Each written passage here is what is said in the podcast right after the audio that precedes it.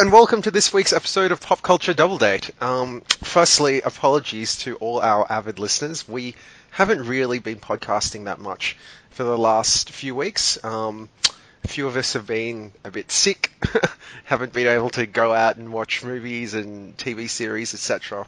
Um, so yeah, sorry for the silence, but we're back now, and this week we are going to talk about Homecoming, um, a show that got quite a lot of publicity.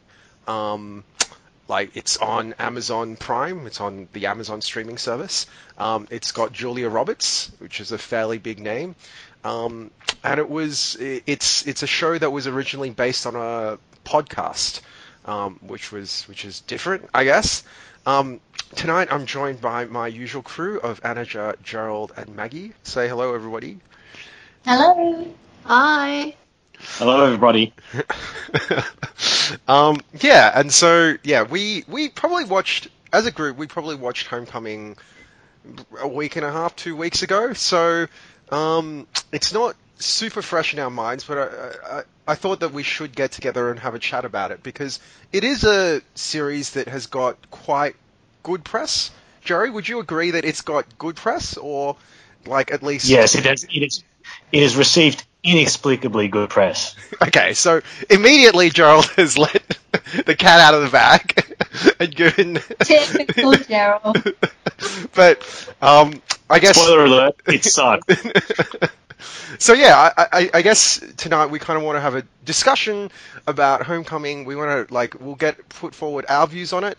It I think our views are generally going to be a little bit contrarian, um, and also probably have a chat about maybe like ruminate why it is that a show like this got such immensely good press, um, even though we didn't necessarily understand why. So um, let's just get straight into it. Um, okay, why don't I start with just a quick overview of what Home Homecoming is actually about? So, Homecoming is uh, it's basically a story that's told in this sort of mix of flash forward and flashback. There's kind of like it starts with these two different timelines, and you meet Julia Roberts, who plays a lady called Heidi Bergman, and she is like she basically works at this sort of government or like sort of it's a facility. It's kind of unclear whether it's funded by the government or a private contractor, or at least it's a private contractor that wants to get a government contract. And in this facility, there are all these veterans that have come back from Afghanistan or Iraq, and um, basically they are put through this program called the Homecoming Program. Um, it's supposed to help them readjust back into life as a civilian.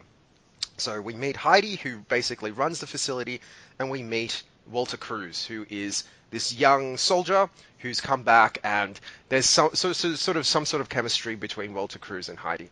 We also meet kind of um, this guy called Colin Belfast, who is Heidi's boss, and Colin Belfast is this sort of corporate guy. He's desperately, basically, we find out very early that there is some sort of experiment or some sort of, um, yeah, there's, there's some sort of experiment going on at the homecoming facility at, in this program.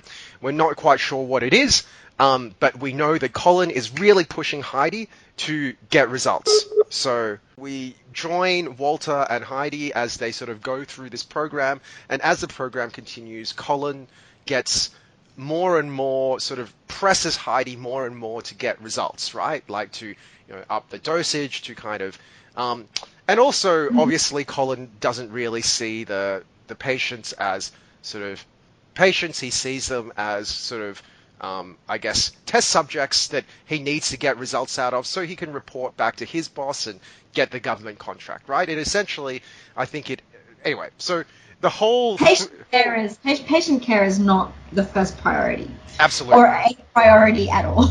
Absolutely. And I guess in, in throughout this series, so there's this this this story of the homecoming experiment is happening in the past, and then we also flash forward to the future. We find out basically that Heidi in the future is working at a diner. She basically she's um, we meet this sort of um, Department of Defense caseworker.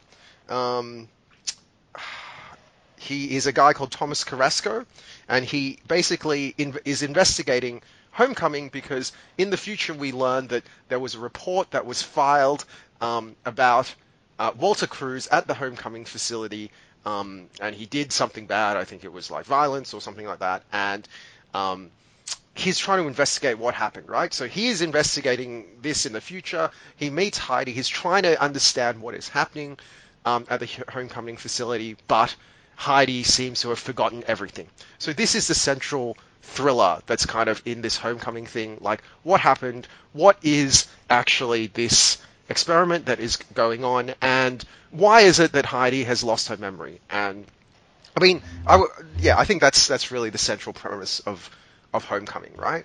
Um, Mhm. Do you guys want to spoil it? should we just? Yeah. Should we just? Yeah.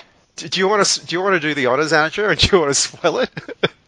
Oh, so the central premise is that even though the homecoming program is set up as basically group and individual therapy to help um, smooth the soldiers' transition, what they're actually doing is feeding the soldiers a drug through their meals, and um, the drug is leading to memory loss and somehow it is specifically wiping memories related to wartime trauma so that these soldiers will willingly go back to war, back to active duty rather than retire, retiring into the civilian sort of sector, I think.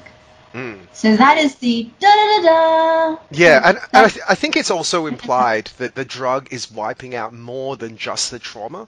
Like a lot of anything that's kind of associated with the trauma is just kind of wiped out, right? And people, so yeah, like that the- whole time period is being sort of wiped. yeah, It's, it's it's being wiped so that it, it just fades into this one long day where nothing really that much happened. yeah. But then, I mean, in the case of Heidi, she actually forgets. She she physically forgets everything that happened in the year that she was. Case fighting is completely ridiculous because she the other soldiers would have had about maybe about a hundred doses and Yeah. Heidi has had one and Yeah. she's completely lost her memory. Yeah. So basically, realize she had the dose, but still, it was ridiculous. yeah. So this is the They try, twist, to, they right? try to explain that away by saying that um, all the soldiers were sort of given regulated and increasing doses leading up to week six, whereas Julia Roberts has, has a has a week six dose, Yeah, but uh, still- and somehow that's have to that's meant to have a more adverse impact on her memory than if she had been on these Oh. slowly regulated doses. Oh, because she hadn't Tolerant. advertised to it. Okay, gotcha. Yeah. Okay, so anyway, after that long-winded explanation of what lo- lo- what Homecoming was actually about, what did you guys think of Homecoming? Who wants to shoot first? I, I thought it was so boring. um, it's shot in a way that reminds me of Hitchcock movies. Does that, did anyone else get that feel? Yes. Like, Yeah. from it? Yeah. Yeah, and I Yeah. hated that they did that. Like, I just does it have to be that derivative? Like, I know it's nice to sort of borrow from the classics and stuff, but for some reason in this, I just hated it because it was just so just copied, and it was I really didn't like it. Um, it was so slow moving. Like, I find that plot twist at the end, or that that sort of the the secret to what was going on, so uninteresting. Like, I, I just get this who cares kind of outcome from it, and I, and I think the reason why it is so it, it does have such high critical acclaim is because sup- supposedly perhaps I'm only guessing that maybe we're supposed to think that it raises a really intelligent and creepy and dark question of whether it's okay to wipe out memories if it's for the greater good if the national service benefits from it do maybe the soldiers themselves potentially benefit from it or is it completely unacceptable maybe the reason it's got all this acclaim is because it raises that issue but for some reason, and I don't know if it's because I felt like I was being punished watching this series until I got to that end, it just didn't have any impact on me at all. Like, I just couldn't care less about it, which is odd because I usually love this kind of genre and I love having questions like that thrown at me, and I do care about those types of issues. But in this se- series, I just, I just didn't.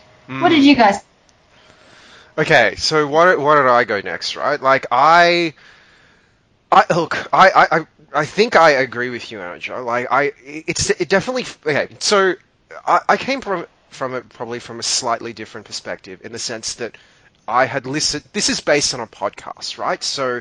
Um, th- this was a podcast that was done by Gimlet Media. It's like this darling of podcasting. Um, and I remember I listened to this podcast when we were on, kind of, Mags and I were on a road trip, and it was really riveting as a podcast, right? And then Right. And and then I watched the TV series. So I, I think there's there's a there's a couple of things to unpack here, right? Like why did it work so well for me as a podcast, but as a TV series it fell so poor, felt so poor. we would love to know. Because we, Gerald and I have not heard the podcast, and we've been asking each other that we are we are really interested to hear what you thought of the podcast. Okay, so look, I mean, why, why don't we go? So look, before I get into that, I, firstly, I absolutely agree with you. I thought it was like a really slow-moving TV series. Like, there were multiple times, like, I, I think basically as a litmus test of whether a TV series is engaging me or not, if I whip out my phone while I'm watching the series, and Yeah. like you know it's like so for example often mags and i will binge three or four episodes and then like we'll give it a rest and then we'll binge another three or four episodes right? And like there's two litmus tests. One am i looking at my phone when i'm watching the tv and secondly when we want to go back to it do we actually want to go back to it or do we switch to something else and then go back to it out of like a sense of obligation, right? And I would say mm-hmm. yes to both of those, right? I was definitely surfing the internet when I was watching this on my phone, which is bad. I mean, I mean, it's not good to be doing multitasking like that, but I mean, it just shows that like from an engagement perspective, it wasn't really that engaging. And secondly, like I remember we watched the first few episodes, and then I think we actually forgot about it. And then a couple of nights later, we were like, "Oh yeah, we kind of have to watch Homecoming for the podcast, don't we?" It was like like doing your homework basically, where you kind of put it on to watch it, and it's just because like, and I think the reason why it was like that was it's just so slow, and it wasn't real. Like I kind of felt in the TV series, you could tell the twist coming a mile away, and I'm trying to figure out whether it's because I had listened to the pod. Look, to be honest, I had forgotten what the pod- podcast was about, but like basically watch after watching two episodes, I was like, yeah, okay, I'm pretty sure I know what's going on here. Like, uh, I'm pretty sure I remember what's going on here now. And then it just lost all sort, any sense of impact, really, right? Like any sense of thrill Yeah. or mystery or anything like that. And as a result, it was just like this sort of, it felt like this plotting, but really sort of like the way it was filmed was they were trying to do it in like a, so look, I haven't watched a whole amount of Hitchcock, but I definitely felt that the way they filmed it was it reminded me of films from like the late 70s early 80s right? Like it kind of reminded me Yeah. a little bit of like you know i could see a little bit of the cinematography of like kubrick like you know the shining. I could see a little bit of like jaws and that sort of like just and especially the way that especially the way they form they filmed the flash forward scenes, you know, the future scenes where Heidi is in the cafe, eh, working in the diner. It felt like it was like out of a late 70s, early 80s film, right? The way it was shot. And I think it was like the film was slightly grainier. It was, it, it- I'm not entirely sure what it was, right? But, um, yeah, like I, I could aspect aspect ratio. yeah, and the aspect ratio was narrow, but it wasn't horizontally banded. It was like vertically banded, right? So, And, um, and not just the cinematography, but from the very first second, they play ominous music, which is also very, I think, is is quite Hitchcock. yeah, and they and they use that music. there They, they use music because I now want to go back. I want to go to. I want to go back to the music because the music's quite important. There's something going on with the music, and I'll I'll, I'll let you finish, Daz. But there's something quite interesting about the music going on in in the show. Yeah, yeah, Really? Yeah. Okay, so I mean, I might, I might, I might, I might, do you want me to? Do you want me to no, let, go us into it? let's do this now, and then we can talk Okay. about the podcast stuff. Mags can talk about the podcast stuff as well, right? So Okay. let's talk about Well, the music. As I was watching, as, okay. as I was watching the show, I noticed that I forget which episode it was, but one of the episodes used a piano theme and other themes that were that I thought sounded familiar, and I thought sounded like they came from a movie from the 70s, a paranoid conspiracy thriller called The Parallax View. And I thought, well, that's odd. Are they are they ripping off music from old thrillers? And then about two episodes later, there's a scene in which um, Thomas Carrasco, the character played by Shea Whigham, is sitting at his desk, and there's there's this horn theme that's playing in the background as he sort of leans back and decides how he's going to sort of take the next step in investigating the complaint. And that horn theme, I swear, was the horn theme from a very very famous scene in All the President's Men, as Woodward and Bernstein are sitting under the dome of the Library of Congress going through documents. Mm. So I did a Google search and sure enough, every episode r- employs like themes from five or six thrillers of the past. A lot of them, some of them Hitchcockian thr- Hitchcock thrillers, but a lot of them um, paranoid thrillers from the 70s, like The Parallax View, like Klute, like All the President's Men.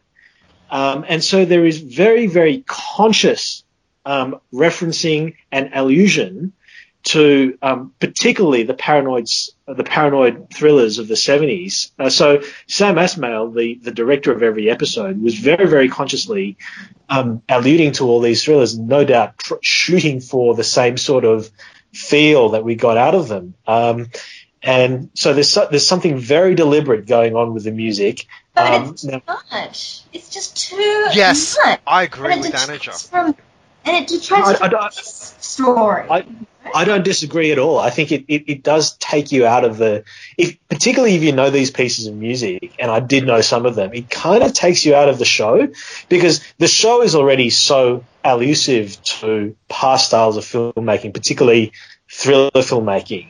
And I love 70s thrillers. I think that's a, that, that, you know, that decade gave us, was a golden age of Hollywood filmmaking and particularly a golden age in terms of, in terms of conspiracy thrillers and paranoid thrillers.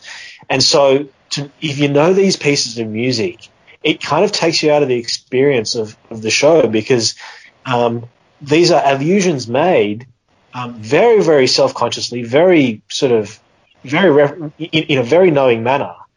Um, and it really, uh, and you ask yourself, why exactly are they doing this? I mean, th- there is enough in the cinematography, in the performances, in the weird aspect ratio shifting between the different time frames to to establish that this is a show that sees itself in the tradition of you know Three Days of the Condor um, and the Parallax View, but uh, to lay on that music as well, you ask yourself why are they trying so hard? I mean, is there it, it, it really it, it seems to suggest a lack of confidence in the in the material in the source material. Well, actually, see, my interpretation of that is different in that, like, I would say that I look, what I agree with you that they're trying really hard, but I wouldn't say that it's lack of like confidence in the source material. I just feel like they're just trying to be too arty farty for their own good, right? Like it's it's basically like um, Mm. like the director has basically said, oh, oh look, look at how clever I am. Look at how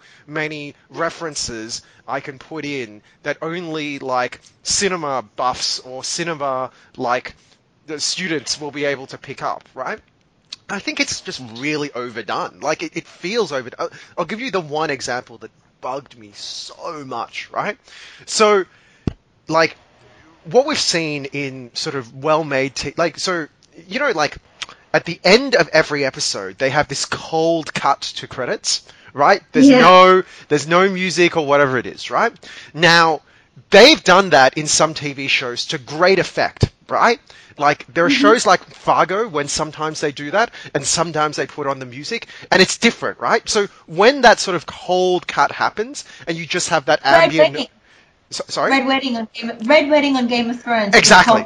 Cut. Exactly. Great Ex- effect. Such Eh, great effect. Exactly, right? And then so it's if, effective because it's different, right? The only episode. It is the only episode when they do that. Exactly. While with Yeah. this show, every so the first episode you do that and you're like, oh, okay, that's interesting. I guess that's quite impactful. And then they do that every episode, and you're thinking to yourself, like, it just it becomes parody rather than effective. Yeah. Yeah. um. Yeah. So. Yeah. Like. uh, Yeah. Anyway. Um. Okay. Well, I so- was gonna say, I was gonna say, I think what they were trying to do was differentiate. I mean, we're going to get to the podcast, but I think what they were trying to do is like use the um, the success of the podcast to um, create a, almost like a, a, new arm to the um, Gimlet Media, like a, a, new bow to the Gimlet Media um, bow. Um, string to the Gimlet Media bow. I'm not using my not speaking properly. Um, and so they were trying to differentiate this um, series from the podcast, but trying to do too many things at once. Um, and so I think rather than kind of, you know, building its own strength, it was eh, just picking up on Gerald's point about um, not, you know, weak source material. I think they kind of lost out actually on the reason why the podcast was so successful in the first place. They actually lost the meaning of the show itself and the story itself because they were trying to create Gimlet Media as this kind of new type of this, you know, to build its popularity, I suppose. It's it's hipsteriness, it's cutting edgeness as um, a new kind of production company. Mm. Yeah. So Mags, why don't we talk about the podcast, right? So you alluded basically. So I mean, I mean, uh, so Mags, why don't you quickly talk to like let us know if you agreed with us, and then let's just talk about the podcast, right? Because um, as you said, Gimlet Media is this sort of it's kind of this hipster-ish like sort of podcast sort of thing. They do like startup podcasts, but then they also basically started doing, for lack of a better word, like you know those classical radio shows where you know every radio serials where they tell a story over multiple like radio shows, and it's basically like spoken word theater, right? Um, so yeah. Anyway, Mags, why don't you shoot? Tell us what whether you agree with us in terms of the show, and then why don't we have a quick chat about the the actual podcast and why you think the podcast worked um, over the actual TV show. Yeah, sure. Um, so I completely agree with all of you. Um, I thought it was really boring. Um, I found the um, I know they were trying to you know create some sort of different effect with um, showing the past in one way and the present in another way. So the present having that sort of grainier view and the framing, and then the past in that sort of glossy, um, bright colors, the kind of traditional, I suppose, TV kind of view of a of a show. Um, mm. But I found that actually quite grating. Um, and I didn't, I, I didn't necessarily think that that helped me or created any sort of particular effect for me, except to annoy me. Um, I really, really liked the casting of um, the guy who played um, the Walter the, uh, no, the complaint handler. Um, oh, Carrasco. Carrasco. Yeah, that oh, guy was yeah. awesome. I think Shea Whigham. Yeah. Yeah, I think he was the best out of all of them, and um, for some reason, all the sort of I was looking at Rotten Tomatoes, the show's got 99% for critics, and they're all lauding Julia Roberts because she is one of the main characters and she's probably you know the best paid and most well known actor um, actress in that series. But I actually think he was the best um, yeah. out of all of them, and he his character as well. Um, it's uh, it felt like he actually put thought into um, what could have been a little bit of a bit part or two dimensional um, character, and yeah. I think out of all of the um, out of all of the characters that came to life on the screen, that one really did. And in some ways, um, it seemed to. I think in comparison to say the podcast, where um, the character of his character is not as um, important. Um, funnily, it felt like he played it more faithfully to what the podcast was trying to demonstrate. Um, so I thought that was quite interesting. Hmm. It is interesting that you say that because the that character Carrasco is probably he's he's actually a really sympathetic character, right? Like of all the characters in the show, a lot of the characters are not very well sort of drawn out, but he is like I'm thinking back kind of over the show and his character is actually not not a badly portrayed character. It's an interesting character. He's this guy that kind of works this sort of desk job, this sort of dead end desk job, and he kind of decides that um, he's going to pursue this, even though it's kind of outside of his job description a little bit, right? Like it, it's it's quite like it's kind of like mundanely heroic in some ways. So yeah. Um, So, I mean, do you want to talk? Like, did you like the podcast, Mags? When, when we listened to that, I to did. it? I did, I did, and it was um, at that time as well where I was only really starting to get into um, podcasts like Serial, and um, there was this other one that we were listening to, which was about mysteries, Oh, like yeah, day to day mysteries. That was also Gimlet Media. That was a mystery show. Yeah. Yeah, that, that's Yeah. been cancelled Yeah. actually. But anyway, yeah. But yeah, so it was at that time when I was really slowly, really um, getting into that whole, I guess, um, genre. Um, and they had, they also had um, quite well-known actors and actresses um, playing the part. So, for example, David Schwimmer, he played the character of, oh, what's his name again? Colin. The Colin, yes, he Ah. played. Yeah, yeah. So And Um, um, what's his face? Poe Dameron. Poe Yeah, Dameron. Oscar Isaac. Yeah, Oscar Yeah. Isaac was um, Walter Cruz. Walter Cruz. So yeah. So um, I mean, I love um, Oscar Isaac. So that was one of the reasons why I listened to the podcast um, and was interested in it. Um, but the way in which they did it, um, it really did feel like a radio serial. Um, and so the use of music and sound effects actually made more sense because it was a way of giving um, shape to the story, shape to the um, to the the episode, um, Yeah. and a way of creating atmosphere that you know you use music to effect because that's all you hear. Um, as opposed to you know a show where you can actually you don't have to rely on sound at all because you can actually see the image. Um, so I think they were a lot cleverer cleverer with the script um, and with um, sound um, and with you know with what they could have done with the podcast compared to the um, the television series. Also, I think because because it was a podcast, you're spending a lot of time listening to conversations, and that's actually how the whole podcast is kind of shaped. It's actually shaped around phone calls and messages, um, which are left on people's you know phone messages, which are left with people. Um, so I thought that was that's what I found quite clever as well. So there Um, was and so a mystery, was there? Was there more of a mystery because it doesn't have this sort of normal narrative? It's just a bit- yeah, you're right. It's just- it just um, unfolds before you as you're listening to these phone calls people are making with one another. Um, and then every now and then um, you'll listen to, you'd hear, you know, somebody fumbling and then you realize, oh, they're getting into a car. Um, it's not told to you. And so you're meant, the mystery is as much about listening to the sound and wondering what the action is that that person is doing. wow. Um, yeah, and that's why I thought that was really clever because you're literally living that experience, but almost like you're as if you're blind. Um, and then you're listening to the sound to understand what the context is of that scene and where that person is when they're having that conversation, and um, why that the person who's there, um, you know, the person they're speaking to is um, reacting a certain way. Um, so the story is kind of set out to to the listener in in that fashion. It's not sort of told in that traditional storytelling way, and so the mystery unfolds in that manner. Um, also, the mystery, um, even though the central mystery is the same, the ending is different. oh. Um, yes, which I that's one another reason why I think the show is such a letdown because the ending is so predictable. Um, Well, the ending And, isn't uh, really that different, Mags. I mean, that's not true, entirely true. yes, end- it is. She doesn't find Walter Cruz.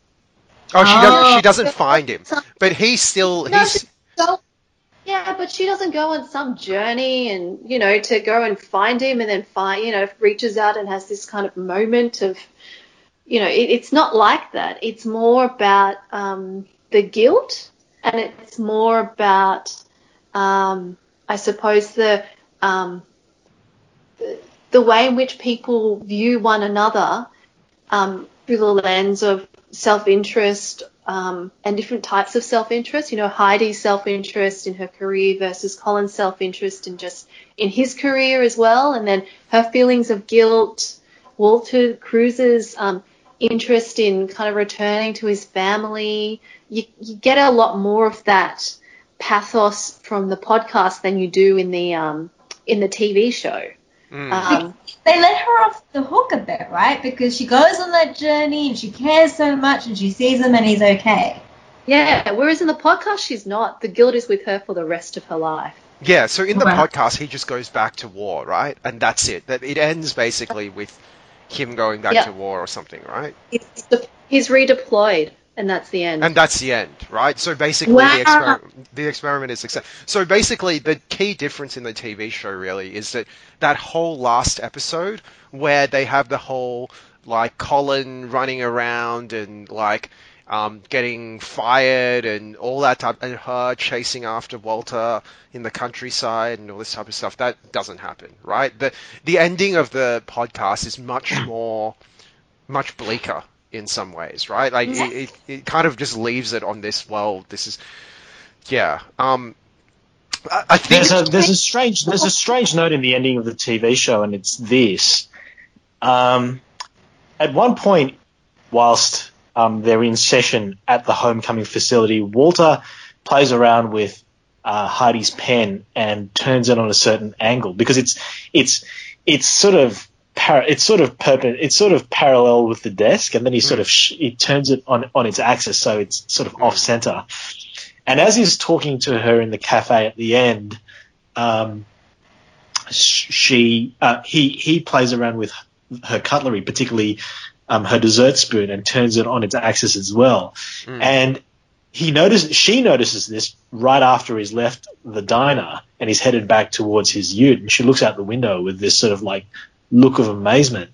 And I think what is implied, or what is imp- what is sought to be implied, is the possibility that Walter Cruz actually remembers Heidi Bergman. Mm, Mm. Mm. Yeah. and that's yeah. Yeah. Um, and I'm not sure why they, and, and that's that's actually played as a sort of bit of a twist because there's a real look of shock on Julia Roberts' face, and then she looks out the window to see him walking off towards his ute, He, and Yeah, but, but the thing about that is, it could just be muscle memory, right? So he doesn't actually remember her, but there's this. yeah, it could be muscle memory. But the thing is, the filmmaking performances suggested there's more significance to it than that because of the shock of the shock of recognition on Julia Roberts' face. So if it was just sort of insignificant muscle memory, um, they it would just be some throwaway that to which the filmmakers attached no significance. Now, I'm not I'm not saying this is definitive. I just think they want to leave it open, the possibility Holland remembers her. But the worst thing about that is, even if he does remember her, who the fuck cares? Oh my No, god! Thank you. That's exactly what I was thinking. Yeah. yeah. Because like I think what what made me um, I guess attached to the story in the podcast compared to the series is you actually do start to care about Walter Cruz when you listen to the podcast. And that could just be because I find Oscar Isaac's voice mesmerizing. I don't care about him as a character. I, of, of everybody, I cared about him. It's just it doesn't matter if he remembers her or not. Like, who cares? It literally has no significance. It has no emotional weight. So he Mm. either remembers her and chooses not to engage with her and to go off and live his life, or he doesn't. Either way, don't really care. I mean, either way, he's fine, right? The key thing is that he's fine. So, Yeah. yeah, yeah. Because you imagine actually that that is about that scene is about Roberts and her redemption, as Yeah. opposed to Walter Cruz and his redemption. Yeah, which is why it doesn't matter if he recognizes her or Mm. not. Mm, yeah. Mm. Yeah, Mm. I, I think. Look, I think. Look, I agree with Mags. I think the podcast works better, and it really is because that, like, as a podcast, like basically the structure of the podcast in because it is literally just snippets of phone calls and conversations and that sort of thing. You're forced to fill in the blanks. So even though the core, um, the core like mystery is actually not that thrilling because you are going through this detective exercise of filling in the blanks it's much more engaging right on tv like i reckon did you guys pick the twist pretty early It's, Um, it's not the exact twist, but we knew they were drugging them and we knew they were doing something to them. And when the answer of, oh, they're deleting memories, it was like, oh, yeah, that makes sense. yeah Anna, ju- Anna just spent the first four episodes going, "This isn't Florida. They're not in Florida." yeah, so like I, I think actually a lot of it is the fact that the central mystery is kind of an okay mystery, but it's not like an amazing. Oh my god, it just blew my mind. But as a podcast, like it does kind of blow your mind because you're piecing more of it together, right? On TV, you just see everything, right? There's you, you're not forced to act as much of a detective, so yeah. Anyway, so I, I think that's kind of why the podcast works, and this this the TV series doesn't doesn't work as well. Um, I actually, I actually don't think it was even an okay mystery. I think it was a shit mystery. uh, I, I, honestly thought, I honestly thought it was just when when we find out when the big reveal is that they're re- deleting memories in or erasing memories in order to send these blokes back to war. I just thought that's shit. I've like, how completely underwhelming a, a, mystery was that. It was it wasn't even that mysterious. I mean, it really, I, and and sort of you know, th- this show tried to tried to incorporate so many of these sort of themes that we get from from sort of more successful thrillers of the past. So, you know, the idea of sort of dicking around with the minds of soldiers, that's something stolen from the Manchurian candidate. The idea of this sort of big bad corporation overseeing this entire exercise, that's stolen from the parallax view. Um, the, the, um, the, the, the notion of the sort of, um, this woman who's forgotten what she's, you know, th- this woman who's forgotten the past and has to piece everything together. I mean, that comes from so many better thrillers in the past. And so, and when it, when it, when it all adds up to this thoroughly underwhelming conclusion, um, I, I actually, th- I actually felt viscerally angry at the show. This is despite appreciating some of its technical proficiency. I think, you know, Sam Esmail, who's better known as the showrunner for Mr. Robot, has a real eye for um, for um, crafting and compositions um, with his with his camera lens, and particularly in the first episode, there's one very impressive overhead shot that becomes a, a long tracking shot, um, and uh, it, but the thing is, you know, the, the the reveal at the end was so utterly lame. And, you know, there were attempts at sort of foisting in bits of satire that, that didn't work as well. The, the character of Colin Belfast, I don't know how he's played in the podcast, but the way Bobby Cannavale plays him, and Bobby Cannavale is a very good, good actor, but the way Cannavale plays him is as this complete corporate hack who's constantly stuck uh, with his Bluetooth with his Bluetooth speaker in his ear, having conversations with Julia Roberts, um, ignoring his child birthday party, um, going so far as to have an affair with Julia Roberts for the all all for the company, and you think to yourself, you know, there've been better there've been better satirical portrayals of um, the vices of corporate America. You know, this is this is a bit OTT, and it, it got to the point where the character of Colin Belfast became really annoying. Mm. So all in all, in all and you know, at the end where he signs a confession, I'm like, why is he signing that? Because they do not do a good job of making that corporation seem so powerful and so ominous and so evil and so scary that it would make someone like Colin just sign a confession and hand it over. They do not do a good job at that at all. And so when he does it, it is like baffling. Like, why? It's just annoying. Mm. Mm, yeah, and I, I, think the other thing to add is that at the beginning of the podcast, manager, you talked about how um, basically PTSD, like uh, veterans dealing with trauma, that psychologically is a real thing, and obviously, um, you know, like how how do we deal with that, right? And the the show doesn't actually does do a very good job of really exploring that at all either, right? Like it's kind of I, I don't think it, they they really like sort of explore this idea of you know like whether like there's there's no sort of moral real moral exploration there. There's no sort of exploration about the deeper psychological kind of issues that are at play.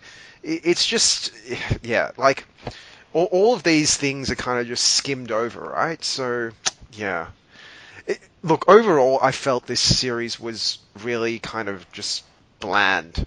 It, it, felt like I was eating porridge, basically, right? Like, it's, you know, like, oats are probably good for me, but, like, they're not particularly interesting.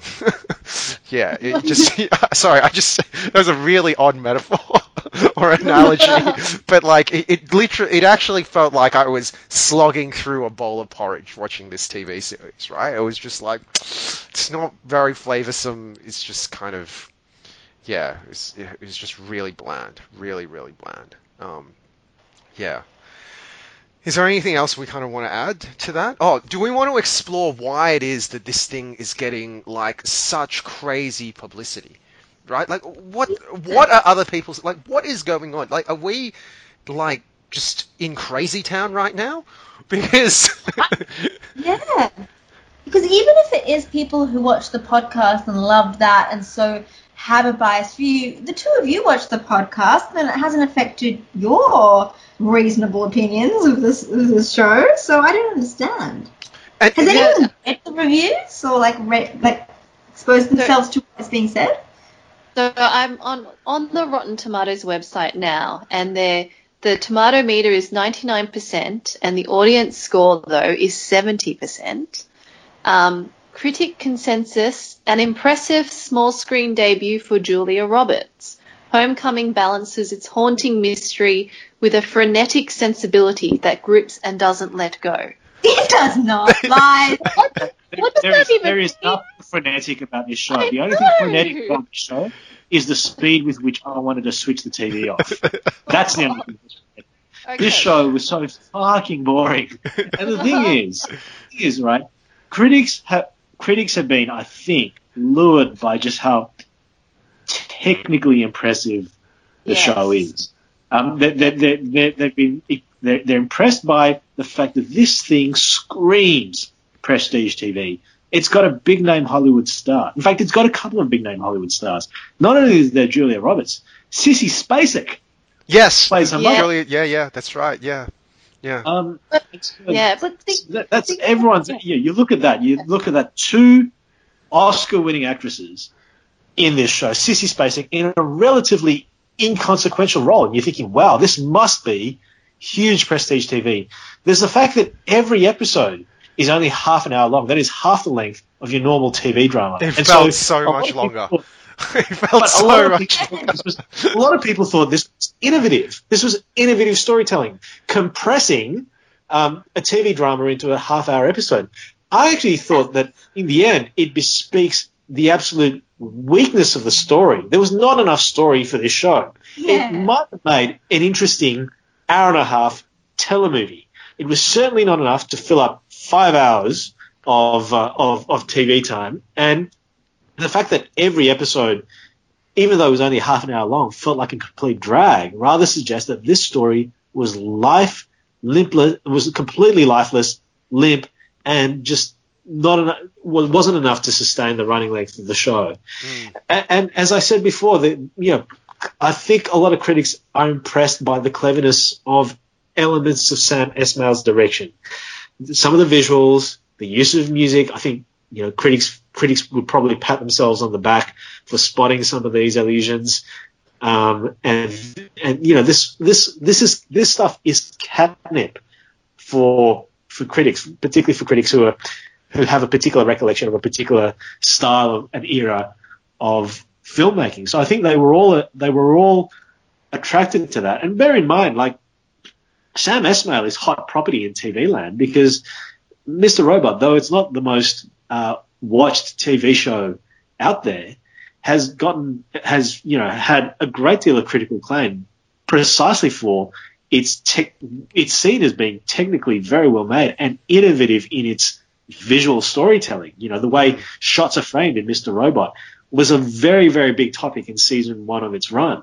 And so you combine all that, um, and there is just this failure to see that the Emperor is entirely naked. Yeah, I think also you combine that with basically the fact that Gimlet Media is like this darling of sort of hipster podcasting, and so you have this combination of kind of all these factors. You also have this like Amazon Prime is desperately trying to build up its catalog. I think Amazon Prime is desperately trying to get a win on the board. I'm sure Amazon Prime would have been wooing all of the TV critics on a show like this, right? To get them through the door, to have them write write positive stuff about it. Um, I mean, we know that this is not the first time Amazon Prime has used a podcast as source material. They they like you look on Amazon Prime, they've got Lore, right? Lore was also originally a podcast, and now they've kind of turned it into a TV series as well. So, um, yeah, I, I kind of feel like a lot of the buzz on this has been um, sort of cleverly sort of manicured and manufactured right? Like, as in manicured in the way, in the sense that they got like this director to film it in a very specific way, and then they got all these actors, blah blah blah, and then manufactured in the sense that you know we all know, I guess, I mean, it's just the nature of like sort of entertainment journalism now, right? Like, if you throw enough sort of attention on it, you throw enough money at it, people are going to take notice of it. And if it's kind of filmed in this way, like even if it's not particularly entertaining, like the more hipstery style of um, review will say that this was a great, great TV series, which I, I definitely don't think it was. Um, and it's also bull because Julia Roberts, who I really like, was just average. Come on, she was. It wasn't a great performance. It was. It was an average. It was a fine average performance by Julia Roberts, and I really like Julia Roberts. So, hmm. you know, nothing on her. It just. It wasn't this stellar performance. It really wasn't. Yeah, you know what's interesting though, like that, like increasingly what you see on Rotten Tomatoes, like, um, that increasingly there are a lot of shows where there is this big gap between critical response and audience response right? Like, mm. I mean, we saw Venom where it was like, you know, when we podcasted Venom, and then you look at the Rotten Tomatoes, it's like the inverse, right? Where you had really low critical response and like, you know, quite high audience response, right? So th- there's definitely like a disconnect between critics and audiences, right? Like, um, mm. so yeah, I, I'm not entirely sure, like, where we're going with that, but it's it's an interesting phenomenon that's that's in, increasing. I wonder if, um, like, who Gimlet Media was really, or what are they called? Um, Gimlet um, Productions or something. Uh, Gimlet Films, sorry. Uh, oh, Gimlet Pictures, there we go. They called Gimlet Pictures. Whether or not they were making this series for the critics to build their credibility, or whether they were actually making it for um, for a wider audience because mm. it'd be interesting to see what their next few shows are in the pipeline. Mm. You know, whether or not they're doing this to build credibility and then they'll expand further and do something that's more mass market. Mm. Yeah, or whether then, this this is like Emmy bait, right? Like, yeah, I guess in the same way that there's Oscar bait, like this is classic sort of Emmy bait. So, yeah. Mm. okay. Um, is there anything else we want to say about this show? Okay.